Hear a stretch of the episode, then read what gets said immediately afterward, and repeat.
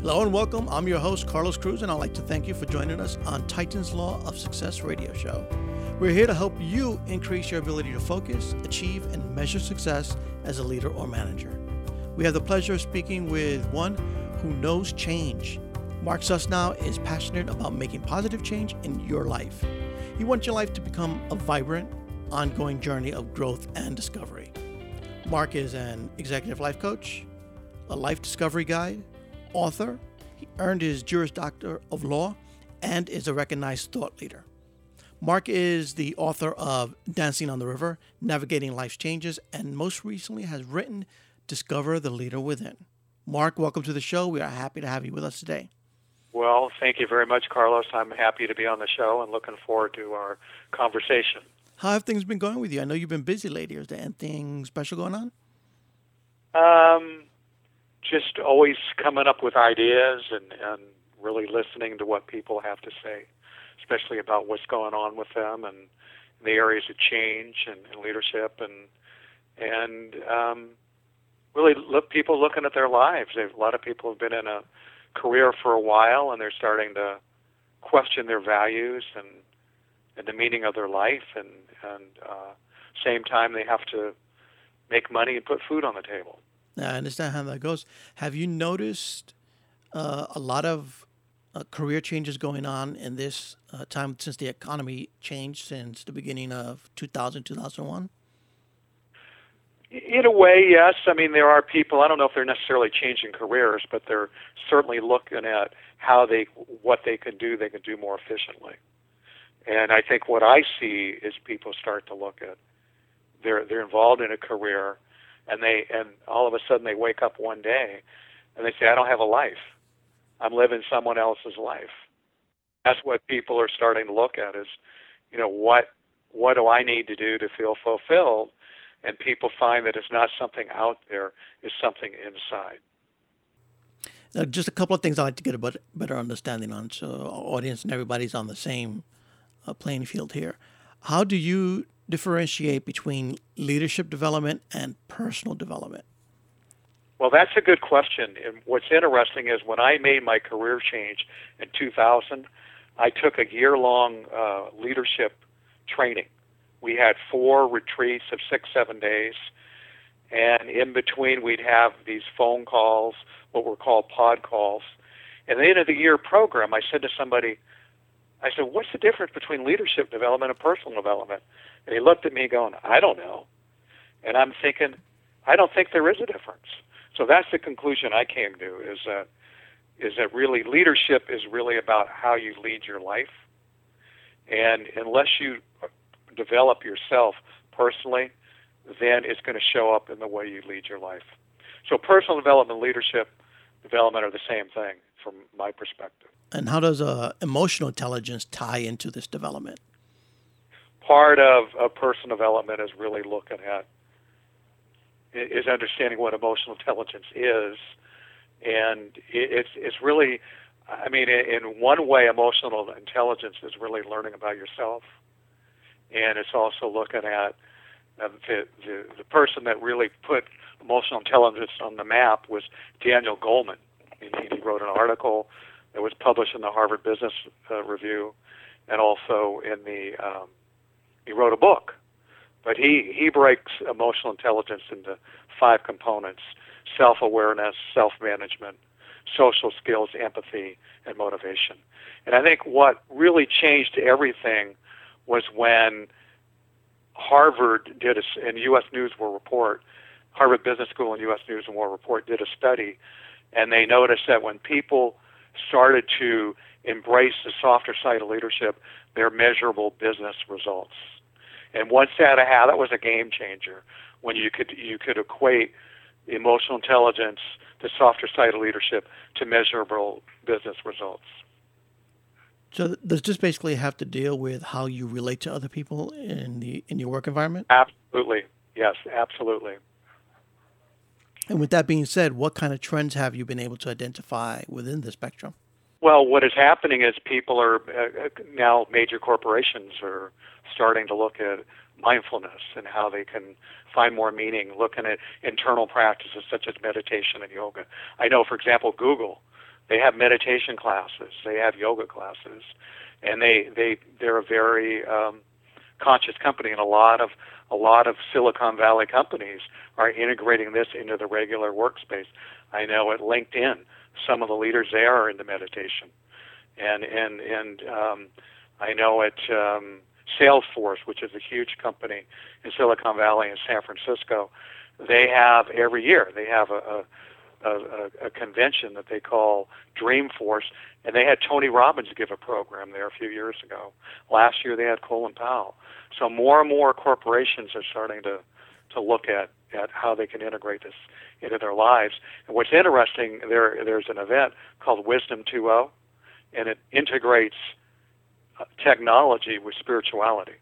And what's and what's interesting, the last conference, they had the head of Ford uh, Motors talking about how he's into meditation. So meditation is starting to become the new corporate edge. And this is what people are embracing because, as I said before, people are starving for meaning in their life and they're frustrated. And because they, they, they, they work hard and um, sometimes they just feel like it's empty. So let's talk a little bit about uh, principles navigation, uh, principles of navigating change.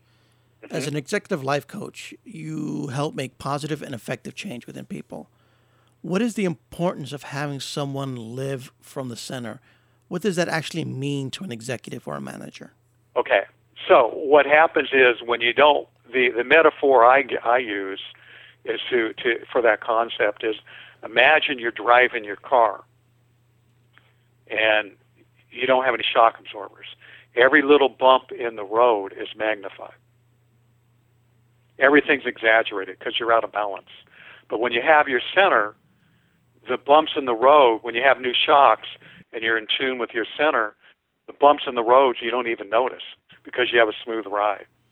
So if you're out of balance, when you're out of balance, then you can't see clearly. You can't make good decisions, and and you you just you make mistakes. So the idea is when you live from your center, you tune into your inner essence. Then you can you can be a better decision maker. You can be more spontaneous. You can concentrate better, and and have more of an equilibrium. But if you're out of balance, then it affects everything in your life, and, and you you tend to overreact. So living from your center is the first principle in navigating change, and and what you do, how do you get there? I think you have to have something in the morning that you do that sets the tone for the day, because there's a direct relationship with how you start your day and the tone of the of the day. So if you start your day in a hurry, you're going to feel all day long like you can't catch up. But if you take time in the morning for yourself and to center yourself, then you're going to find you have a much smoother day. So, so you're basically planning your day mentally in a way where you want all everything positive yeah. to happen, to keep the negativity away, and you do that yes. by by your thoughts because your thoughts project exactly what you're gonna what kind of day you're gonna have. Yes. And, and how does this tie into having a, a gratitude practice? What are the benefits of that? Since you were saying in the morning. Okay. Well, that's a good question. And the gratitude practice is actually the second principle of navigating change.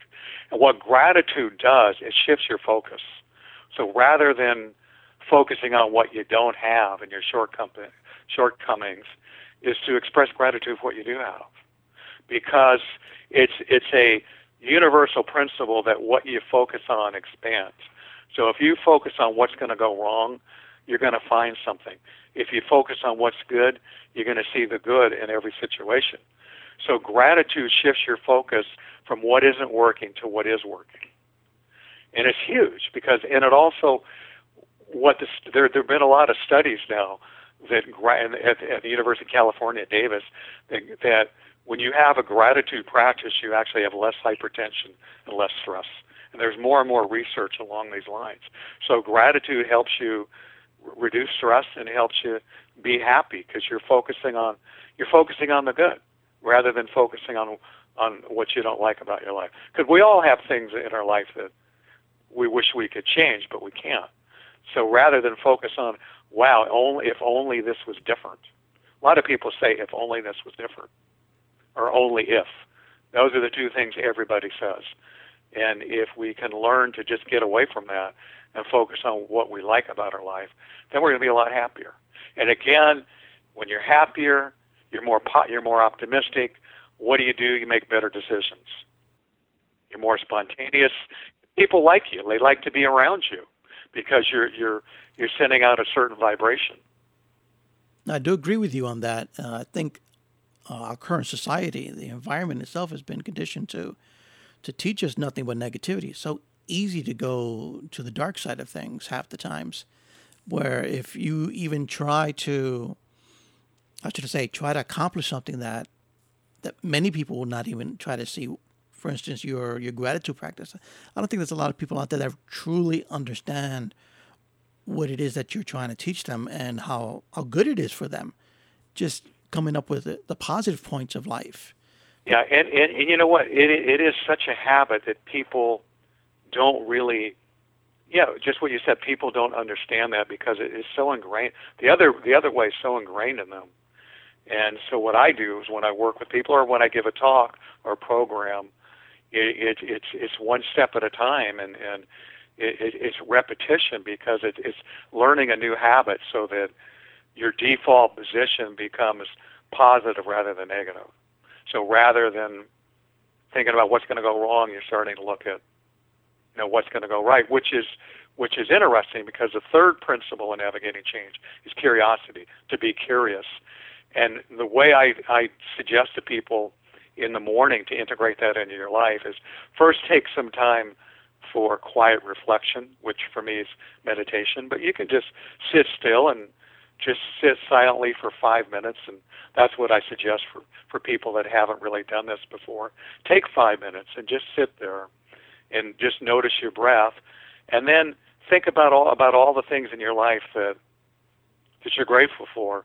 And then I then to get into curiosity, I ask a question, and that question is, I wonder what the highlight of my day is going to be. So I so I'm curious. I'm curious, and I start to think about all the things I have to do, and in the back of my mind, I'm cur- I wonder what the highlight's going to be, and then as I go through my day, I'm starting to think, wow, is this the highlight? So I'm it puts me into a again, it creates a positive expectation. So as I go through my day, I have an expectation that there's going to be a good. And my biggest challenge is what is is to make a decision when I have two or three good choices in terms of what the highlight was. It's a great practice. And everybody that I work with, I get them to do this. And again, it's developing new habits. So you start to change the way you, you think. So you're starting to, to to see the good. You expect the good. You expect the positive. I think what you just said is highly insightful on levels that are very important to people. One thing I've noticed about a lot of people recently, the last couple of years, is people have become less and less curious, as you, you were saying, and it's, it's it feels like that they they just want to be fed something, that they don't want to think anymore, and all they want to do is recite.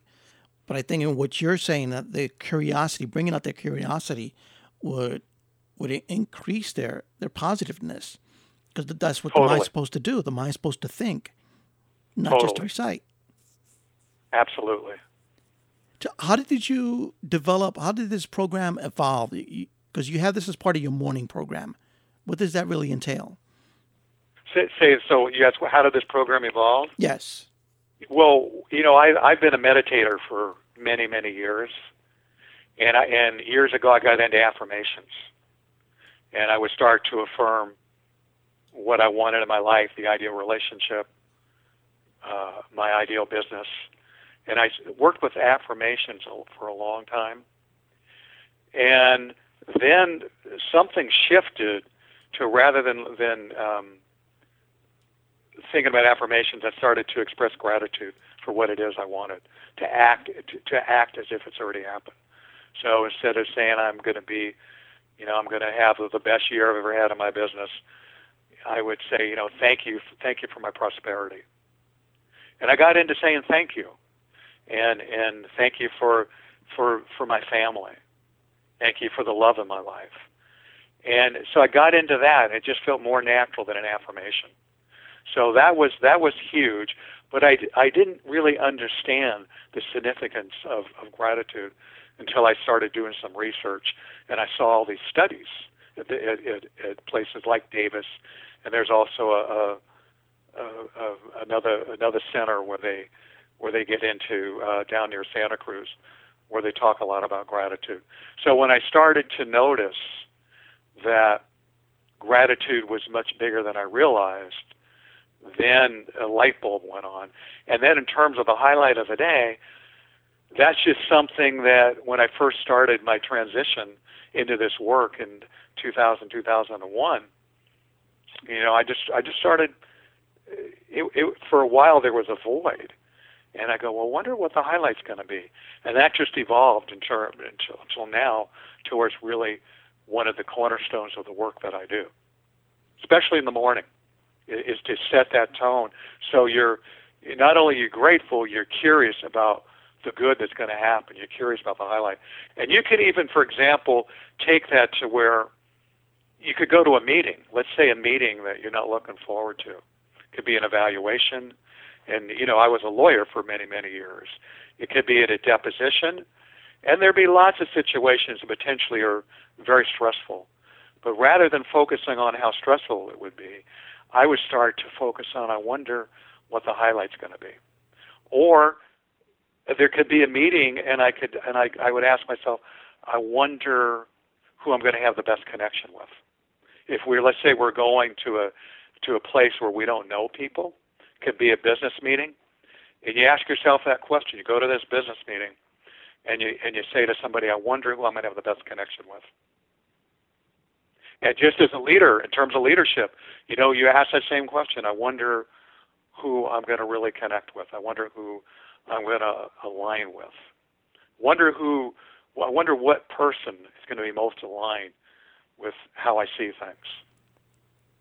Well, if you go along with this line of thinking of if I wonder, you're going to you're going to actually start going out there and you're going to start looking for things that you wouldn't have looked for before. So if you like you just said, we're going to a networking meeting. I wonder who I'm going to meet. I think that will force you to go out there and find somebody who will be aligned with what your beliefs are or what, what it is that you're looking for. If you didn't, you would just show up there, say hi, and then immediately vacate the premises without even thinking twice about it. So I think what yeah, you have is very more, profound. Yeah, it makes it more into a game. Makes it kind of fun. You're, you're curious about, you know, who you're going to connect with, and and so what happens is is that you're always going to connect with somebody because before you go to an event and and you know you don't know anybody or you do and maybe they're they're talking to somebody else you want to talk to them they're in the middle of a conversation and before you know it the evening's over and and you're thinking to yourself god it was a waste of time. Why did i do this? Why did i go? And um so what this does is, is before you leave you just feel good because you've connected with somebody. And sometimes that's all there is. There's a connection. But connection is is huge in terms of of the way we live our lives and and and in and in the you know world of commerce. How we connect just and, and that's really what people want, I think, in in the business world, or let's say with with employees, they want to feel appreciated. They want to get paid well, but they also want to feel what they want most is to to be acknowledged and and to and to know they're appreciated. It's what people want most. And when you start to do that with other people, it's amazing how all of a sudden you you're you're creating this relationship of of mutuality where people really want to work with you and help you. But it comes from you again. As I said, it's an inside job.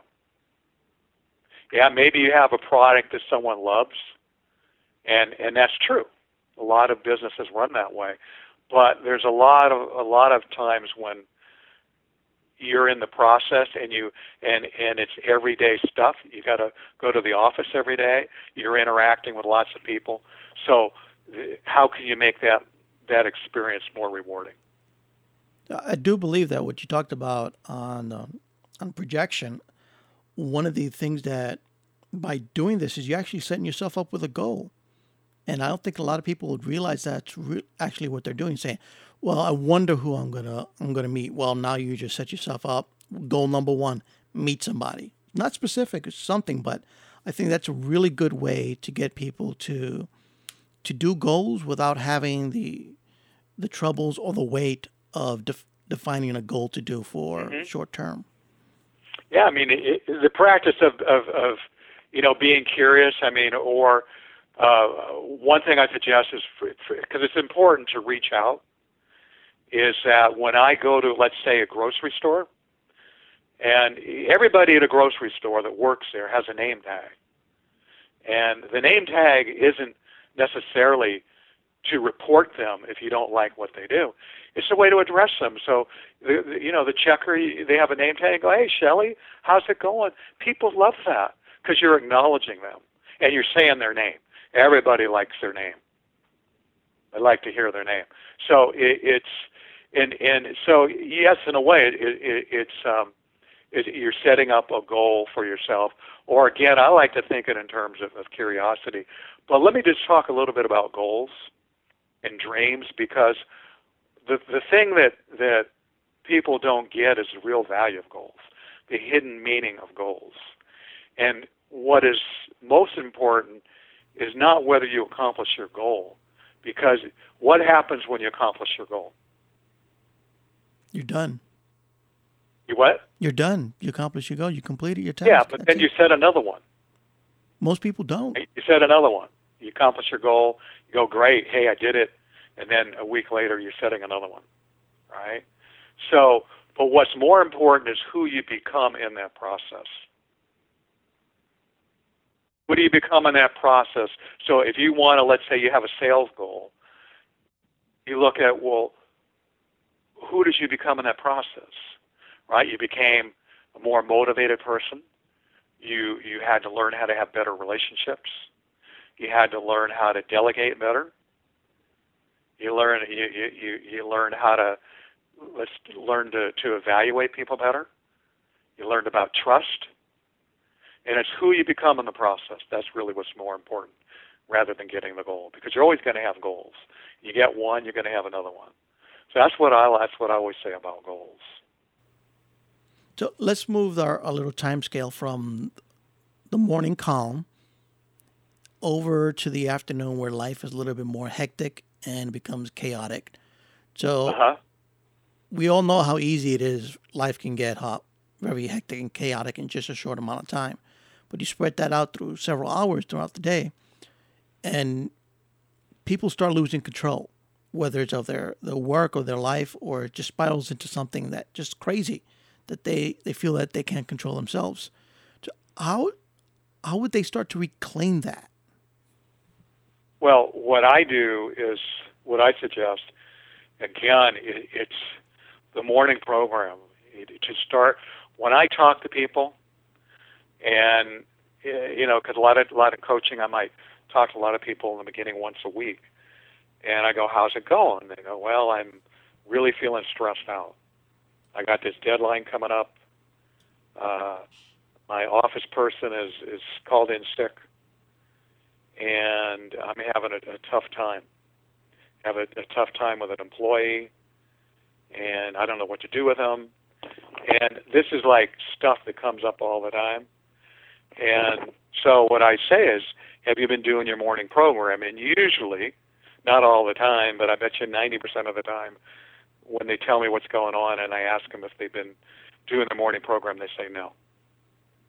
And so it isn't about what happens in your life, because stuff's always going to be there. It's how you handle it. And if you and if you're not living in your center, you're not going to hand, handle it well. So part of that is not because of the circumstances. It's because you know you're out of balance. And as you know, I was a trial lawyer for almost 30 years, and so I know about stuff, unexpected stuff, stuff potentially to go wrong, or to or to let's say something coming up out of left field. And but when you have a morning program, especially the meditation, it helps prepare you so that whatever comes up, you're connected to your center and you can handle it instead of being overwhelmed, you you listen, you're able to listen, to be present, and then respond in an appropriate way. So that that sense of feeling overwhelmed is is not because of what's going on. It's because of our internal state. As I started to say, this whole deal is an inside job, and we have to learn. That's what emotional intelligence is. It's really about how to manage our own emotions. So we under if we can understand how we react in a certain situation, then we can we can understand other people, people that we interact with. So this sounds like what you're talking about, uh, defining moments. And can you please Yes. expand a bit about how defining moments will make a difference in one's personal as well as a professional life? Yeah, I th- I think that we've made decisions in our life in the past that have set us up for making better decisions. And so the and I and, and I my premise is if you go back to when you're in your 20s, and that's kind of what I do when I and I have a chapter on that in Dancing on the River, is that I looked at for myself what my defining moments are, and I and I explored that. So when I was in law school, I was a smoker. In college, I was a smoker. Law school, I was a smoker, and I didn't like myself. So what I did was I said, you know what? I've tried, and I tried to smoke, st- stop smoking several times. So you know what? I'm going to set up a test, and and I'm going to stop smoking the night before I take the bar. So that was a test I set up, because I said if I can do that, then my sense of personal power is going to be huge. Then I can do anything I set my mind to. So I set that test up, and it and and I and it turns out I took the bar. Had to wait three months to get my results, and um, found out I failed. I had to take it again, and never had a cigarette after that. And what that did, that was the defining moment of of of really ch- checking in with my personal power. So I realized that I have more that I had more personal power there than I had before. But that set me up. So when I was a young lawyer, my and you're talking about life being out of control, my life was out of control. And and it was then that I got into meditation. And what the meditation taught me was how when you take positive action, not just getting rid of something like I did with smoking or let's say changing your diet, but when I did something positive, when I when I when I was proactive about integrating a practice into my life, the benefits of that. And that took discipline also and willpower. So that was my next step. And then the third one I talk about is, which is crucial, is that my, after a few years of practicing law, I had arranged to go on a trip with my girlfriend in Greece. And um, I had a new client that wanted me to change my plans so he could, so so his case would be resolved sooner. And I felt strategically it would be better if we waited on the case. And plus, I already had this trip planned out. And he told me that if I didn't change my plans, he'd get another lawyer. So I, I debated because, you know, in those days I was struggling financially. And so I went ahead and just said, you know what? You got to do what you have to do. I'm going on the trip. And, um, and so when I came back, he had gotten another lawyer, but there were three new clients waiting for me. And what this showed me was, at a young age, was the value of having a personal life independent of, of a professional life. So that we had to be, you know, Mark or Carlos and not identified by a profession. And that, that's really what that defining moment taught me is how important it is to have a life outside your profession, to have other interests, things that interest you that you spend time to, that you're committed to, other than your work. And a lot of people get lost in their work and they lose sight of that. So I think most people have defining moments if they look at their lives years ago and start to look at some of the major decisions in your in their in your life and look at what did that what did that teach you. So let's talk about defining moments in reference to uh, a person's vision and planning. So, how are we able to get dreams and goals to work for us?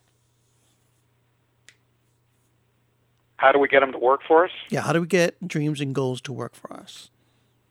Well, what I like to do is to, again, is to have your goal, and I integrate it into the gratitude practice. So, give me an example of a goal you have. Uh, to write a book. Write a book. Okay.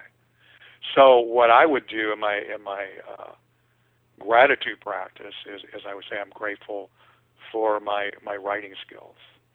I'm grateful for all the people that have helped me become a better writer. And that's how I would start to integrate that in, is to start to use gratitude to look at those skills, to the qualities that you need. So to, to write a book, you need you need to be a better writer. You need to be disciplined. So I would say, you know, I'm, I'm grateful for my discipline. I'm grateful for my motivation and and I'm grateful for my dedication.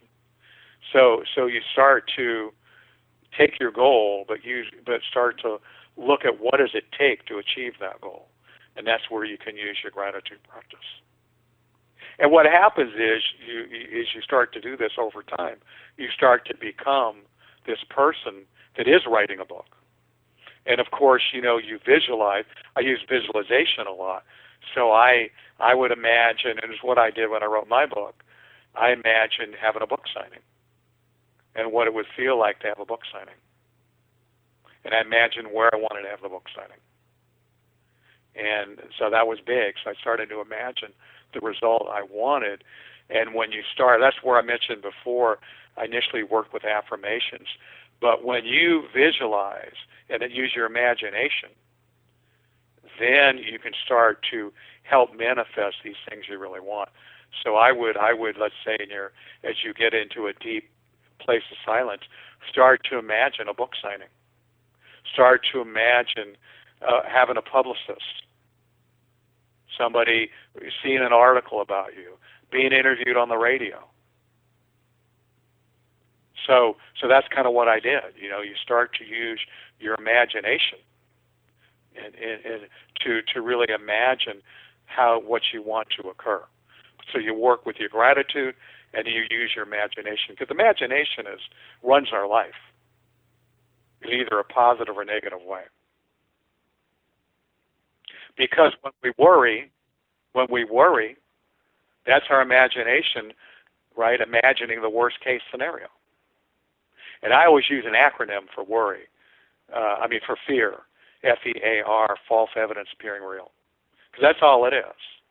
It's our it's our mind imagining worst case scenario. And I always say to people when they worry is is, is you know what's when they're worried what's the likelihood of that happening? What you're worried about? And most people say, well, not not great. And and so you get people to get out of the irrational mode. And then I ask a question: Is what what would it be like for you if everything works out better than you expected? So to start to change, start to get people to imagine what their what it would be like this particular thing they're concerned about if it works out better than expected. And all of a sudden you're starting you're starting to think about that. Well, what if it what if it really turns out to get my best case scenario here? So that's really what we want to do. We want to we want to again change our thinking so we bring a more positive mindset to the table. So let's go ahead and tie all this with with the common theme that I'm picking up here, and that has to basically deal with your word, whether it's to yourself or to somebody else. But how is it that you can, as an individual, ensure that your word is impeccable? Okay. Well, what I what I look at is is I look at it, keeping your word on three levels. First level is when you make an agreement with somebody else, and that's what you have to do to to be playing the game. You have to like keep your word to let's say a third person. So, for example, our appointment tonight, keep, right? We keep our word. Most most of the people that are listening, you know, in our arena, listening to let's say your show, are people that are going to keep their word. They're going to keep their appointments and they're going to whatever it is. If they have a, a business meeting, they're going to keep that. If they have a, a, whatever it is, they're going to keep their word. That's what I call the uh, basic level of keeping your keeping your word to a third person. The next level, the next level, is keeping your word to yourself. So you say to yourself, "I'm going to I'm going to uh, go to the gym three times a week." And what happens then is, is there's not the accountability to the third person. So people don't do as well when they're keeping their word to themselves. And what I suggest is when you can be impeccable and keep your word to yourself. So if you say, I'm going to go to the gym three times this week, and you do it, imagine the power, the personal power that you would develop if you say that. And what happens is after a while, you get to the third, to the next level of impeccability, where your word becomes law. If you say you're going to do something, it happens. So imagine if every time you said, I'm going to go to the gym three times, you do it. There's no question you would do it. First of all, you get rid of this this this wasted conversation. Do I want to do it? You've made the commitment. So once you make the commitment, your word is impeccable. But you have to keep it. And and so you start out with little things that you know you're going to do. So before we let you go, we want to go ahead and plant the seed, Mark. So aside from your newsletter on your website, what is one thing you can leave our community uh, to help them get the most out of themselves as well as others? I I mean a couple of things. One is one is that you you need to take time every day for for reflection before you do anything else, even if it's just five minutes. And the other thing I would say is don't be so hard on yourself. Cut yourself some slack. You know, do the best you can, but work at it. But if you have a bad day, don't beat yourself up because we all do that, and it's just it's just it's not very much fun. Are people able to do their morning uh, affirmations in a group, or do you recommend that they do it individual? Well, I, I what I what I think is good is is do it individually because then you don't depend on a group to get it done. Or somebody says I'm going to do it with my significant other, and then what happens is if they're not, they decide they don't want to do it, then you don't do it. You use that as an excuse. But I think to go to groups, let's say uh, every so often, it really kind of is like getting a booster shot. It really deepens your experience. So, for example, if people are into meditation, it's good to go to a meditation center and to meditate in a group because it helps deepen your experience. But you have to have that personal practice. You have to do that on your own. Otherwise, if you are looking for the perfect situation to do it, you're not going to get it done. And where can people find more information about you and what it is that you do on how to help well, them? people people can contact me through my website at inspirepossibility.com.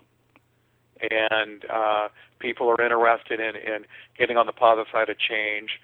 I give them an opportunity to talk to me on the phone, and we, you know, it's complimentary, and we really evaluate whether what I do can make a difference in their life. So they again, they can they can just go to my website at inspirepossibility.com and contact me through my website. And do you do group coaching as well as one-on-one?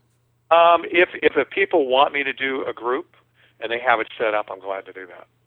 But I don't necessarily organize it myself to do group coaching. And then I also give talks to organizations on getting on the positive side of change or on how leaders can get on the positive side of change. And that is when companies would would uh, hire me individually. The company will hire me, and I'll talk to uh, let's say a certain segment of their management team or their executive team, and and we'll we'll really get in more depth on these eight principles and and start to really look at how people can expand their emotional intelligence and also develop their communication skills. That's perfect. Mark, on behalf of everyone, we'd like to thank you for being on the show, and we look forward to having you on again. Thank you very much, Carlos. It was my pleasure.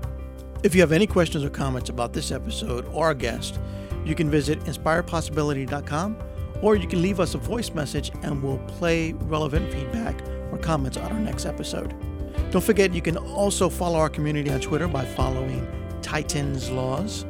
Thank you for being with us, and we always look forward to having you as part of the conversation.